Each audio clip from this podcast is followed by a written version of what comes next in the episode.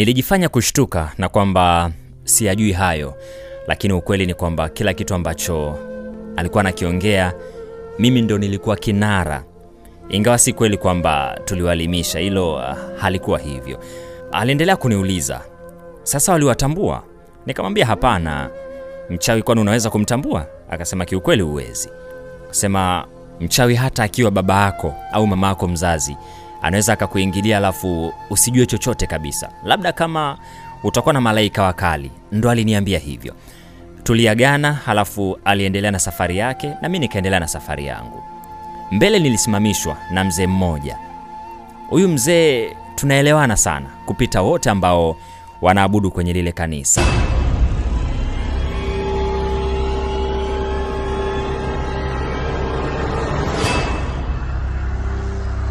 Na leo tunaendelea na sehemu nyingine nzuri kabisa. Ni mwendelezo wa simulizi ya padri mla nyama za watu. Simulizi za mashauri. Mi naitwa innocent mashauri. Tuko sehemu nyingine nzuri kabisa ambayo inaendelea kutujenga na kutupa mafunzo ya kiimani. Huyo mzee aliniambia kwamba alikuwa anakuja kwangu. Nikamwambia sasa akasema basi labda niongee tu hapa hapa. Nikamwambia ongea mzee wangu wala usijali. Alianza tu kwa kuniambia kwamba kuna watu wanajiandaa kwenda kwa askofu kwa ajili ya kutoa malalamiko kuhusu siku ambayo mimi nilipanda madhabauni nikiwa na pajama badala ya mavazi ya kitumishi. Ah, nilishtuka sana kusikia hivyo. Nikamuuliza majina ya hao wazee, hasa miongoni mwao ni wale wote ambao walikuwa wamesimama siku hiyo na kujifanya wanajua zaidi, akiwemo yule ambaye tulimchezea mpira yeye pamoja na mke wake usiku, kwa sababu kuna vitu tulimfanyia usiku. Nikamwambia sasa, kwani kuvaa pajama jamani, si ni bahati mbaya tu? Wao kwani wanalichukuliaje? Akasema kwamba wao walichukulia kwamba ni kama ulikuwa unatuangia, na hivi sasa kanisa limegawanyika kabisa. Wengine wanasema kwamba wewe ni mwanga, wengine wanakataa, lakini padri hawezi kuwa mwanga. Nikamwambia wao unanichukuliaje? Yaani wao unaniona mimi kama nani? Ilibidi nimuulize yule mzee. Mzee akasema wewe ni mtumishi wa Mungu aliye hai. Nikamwambia sawa, usimwambie mtu haya maneno, wacha afikirie hivyo hivyo, yaani usimwambie, usizungumze na mtu yoyote. Niliagana na huyo mzee akaondoka zake, lakini mbele kidogo, baada ya kutembea hatua kadhaa kuachana na yule mzee, mimi nilikuwa na usafiri, nilisimamishwa na mwanamke mmoja. Alikuwa ni mzee sana, yani ni bibi kizee. Sijawahi kumwona hata siku moja kiukweli, yani baada ya kukutana naye pale ndo kama ilikuwa mara yangu ya kwanza kumwona huyo bibi, lakini kwa rika langu, yani anafaa kabisa ama anastahili kuwa mama yangu mzazi kutokana na umri alionao. Nilimwamkia tu kiustaarabu, mama shikamoo. Akanijibu maraba, haujambo mwanangu? Nikamwambia si jambo mama, unasemaje? Akasema ah, nina usemi basi, njaa tu. Nikamwambia mama, ujala? Akasema nimekula tena nimeshiba sana. Alinijibu hivyo. Nikamwambia sasa, njaa ya nini mama, na unasema umekula na umeshiba? Akasema nyama. Nikamwambia nyama? Nyama gani mama? Ya ng'ombe? Hasa badala ya kunijibu, baada ya kumuuliza kwamba ni nyama ya ng'ombe, alinisogelea mpaka kwenye mlango wa gari langu, halafu akanyosha shingo yake, yani ni kama mtu anaashiria kuja kuninong'oneza. Akafika mpaka sikioni, na mi nikamsogezea sikio, akaniambia nyama nzito. Mm, mama, mbona sijakuelewa? Nyama nzito ni ipi? Nyama nzito? Akaniambia ile yenye minofu minene. Nikamwambia mbona sijui mama, au ya nguruwe labda mama unamaanisha? Akasema hapana, ya mtu. Najua unaweza kufanya nikapata. Kiukweli, baada ya kutamka ile kauli, damu zilinisisimuka mwili mzima, nikahisi kupoteza fahamu kabisa. Sasa huku nikiwa nawaza yule mama amenifikiriaje na alisikia mahali kuhusu mimi mpaka anaamua kusema hayo maneno mazito mbele yangu. Nikamwambia sasa, mama, mimi nyama ya mtu nitaipata wapi? Akaniambia popote pale. Nikamwambia kama wapi? Ilibidi nimuulize kama nika, kama nimebadilika. Nikashangaa ghafla naye akabadilika. Akaniambia utanipa unipi? Aliuliza kwa sauti ya ukali sana. Nikataka kufunga kioo cha gari ili niondoke, lakini kwa vile nilikuwa bado sija sijamjua kiundani zaidi, nikaamua kuacha. Nikawa kama natamani kuendelea kumsikiliza. Akanambia, nataka uniletee leo nyumbani kwangu usiku wa leo. Nikamwambia usiku wa leo? Na nyumbani kwako ni wapi? Akanambia, nitakuonyesha. Wakati anajibu hiyo kauli kwamba nitakuonyesha alikuwa ameshaanza kuondoka. Anaelekea upande mwingine ambao alikuwa anaelekea. Kiukweli sikujua atanionyesha kwamba mimi nimemnyima nime, nime nyama ya mtu au wapi anapatikana. Yaani sikujua hiyo kauli ya nitakuonyesha inamaanisha nini. Niliamua kumpuuzia halafu nikaendelea na safari lakini kiukweli mawazo nilikuwa bado ninayo. Nilikuwa nina mawazo mengi sana kuhusiana na kauli ya huyu bibi. Anataka nyama ya mtu na nimpelekee kwake usiku. Nakumbuka wakati naendelea kuendesha gari yangu nilifika njia panda moja ambapo nilitakiwa kwenda kulia na ndo huo utaratibu. Yani lazima nikate kulia niendelee. Lakini wakati nakunja kulia nikaona mlima upande huo ambao nakunja. Ambapo kawaida huwa hakuna mlima kabisa kama ambavyo nimezoea huwa napita mara kwa mara. Nikaanza kuona mlima. Ilibidi nisimame kama kama nusu dakika hivi kama sekunde 30 na uangalia huo mlima kwa sababu nilikuwa kama nimepigwa na bumbuwazi sielewi yani huu mlima umetoka wapi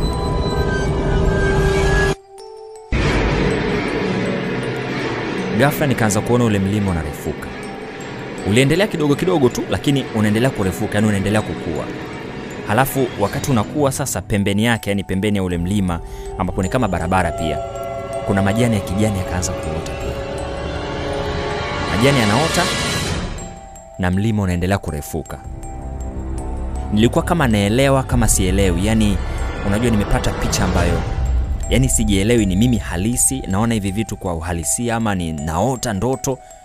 Ule mlima ulikuwa unarefuka ulifika urefu mkubwa sana. Kwa, kwa watu ambao wanaweza kawa na picha hata ya mlima kilimanjaro wanaweza kanielewa. ni kama ulikuwa unaelekea hivyo yani mpaka unafika mahali nashindwa kuona kuona mwanzo wake. Ulikuwa mlima mrefu sana lakini ni mlima wa kimiujiza. Kufumba na kufumbua ghafla tu ule mlima ulifutika hapo hapo. Halafu wakati ule mlima unapotea kuna sauti nzito sana ilitokea. Hiyo sauti nakumbuka maneno yake uh, nimeakariri yalikuwa ya, ya, anasema kwamba huo urefu wa mlima ndo utakuwa wako katika ulimwengu wa kichawi. Siumeelewa alichokizungumza. Huo urefu wa mlima ndo utakuwa wako katika ulimwengu wa kichawi halafu hiyo sauti ikakata ghafla yani baada ya mlima kutoweka hiyo sauti ikatokea alafu ikakata. Barabara ikaonekana kama kawaida. Kwa sababu nilikuwa haya mauzauza ni kama nimeshaanza kuyazoea. Japo yanashangaza lakini ni kama hizi sign hizi alama nimekuwa nimeshaanza kuzizoea sana. Basi mi nikaelekea huo upande ambapo kulikuwa kuna mlima alafu ukapotea. Nakumbuka usiku wa siku hiyo nilikuwa nyumbani nimetulia tu nilianza kumfikiria sana yule mama ambaye alisema nataka nyama ya mtu. Nikamuwaza namna ambavyo nilikutana naye maongezi ambayo tulianza kuyaongea nakumbuka picha yake yani sura yake. Ni mtu ambaye simfahamu kabisa lakini maneno ambayo alikuwa ananitamkia mpaka akanisogelea kuninong'oneza. Nilikuwa nawaza niliingia kwenye kwenye dimbwi la mawazo kwa kiwango kikubwa sana. Nikawaza pia ambavyo alinipa ile taarifa kwa ukali alafu akaondoka. Nikawaza pia barabara ambayo kwa kawaida naijua ni ya kawaida lakini pia kitu ambacho kilitokea. Nilifikiria ni kwa nini baada ya yeye kuondoka tu mbele ya safari yangu ndo nikakutana na mlima mkubwa ambao una, ni kama unaota ama unachipuka kimaajabu.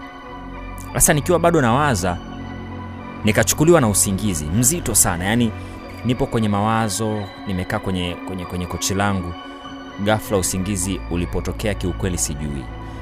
Uh, ulikuja usingizi mzito sana ukanipiga. Nikalala pale pale. Kuja kushtuka nakumbuka nilisikia filimbi ya kuitwa kwenye uh, makutano yetu makutano ya wachawi. Nilisimama nikageuka kuangalia kitandani. Kwa sababu nilikuwa nimejiegesha nime, nime kwenye kochi la chumbani kuangalia kitandani nikanyosha mkono pembeni ili nichukue shuka jeupe. Nikafanikiwa nikalichukua lile shuka nikalivaa kama taulo kufumba na kufumbua. Nilikuwa tayari kwenye mikutano yetu. Yaani si unajua ile unatokezea una, una kimiujiza unajua. Waliokuwa tayari wamefika walikuwa wanapiga ngoma alafu wanacheza. Na wote walikuwa wanacheza kwa kutumia mguu mmoja kwenye kutembea eneo lile lile. Yani wanatumia mguu mmoja nakumbuka wachawi wengine pia walifika. Nilisimama katikati yao alafu kama utaratibu yani kama ilivyo utaratibu na desturi nilinyosha mikono yangu juu wakatulia. Nikapiga makofi wote wakaunga kwa makofi. Yani mi nilianzisha tu pap kupiga makofi alafu wote ni kama wakawa wanapiga makofi. Pa, sasa kabla sijasema ama sijazungumza chochote mwanamke mmoja wa kanisani ambaye pia ni mchawi alipita mbele yangu alafu akasimama jirani yangu yani pembeni yangu kabisa huku akiinamisha kichwa alafu anasema unanikumbuka mkuu? Nilimwangalia kwa umakini sana sana. Nikawaza kwa nini anasema vile wakati wachawi wote wa kanisani tunajuana na ni siri yetu? Kwa nini anakuja kuniambia? Nikamwambia nakufahamu vizuri tu. Nilimjibu kwa kumkazia macho. Akaniambia uliniona wapi? Nikaambia ha tuko pamoja hapa. Lakini pia kule kanisani ilibidi ni mhoji akaniambia ndiyo najua lakini ukumbuki leo tumeonana mahali? Nikamwambia sikumbuki labda unikumbushe wewe. Alinikazia macho alafu taratibu akaanza kuzeeka. Yaani ngozi ya, ya sura yake ngozi ya mikono ikaanza kuzeeka taratibu. Alafu nguo pia alizokuwa amezivaa za kwenye, kwenye mkutano zikaanza kubadilika alafu zikaanza kuchakaa.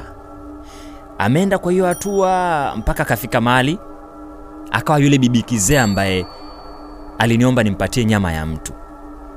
Alafu akasema kwamba atanionyesha. Akafikia kabisa mpaka hatua ile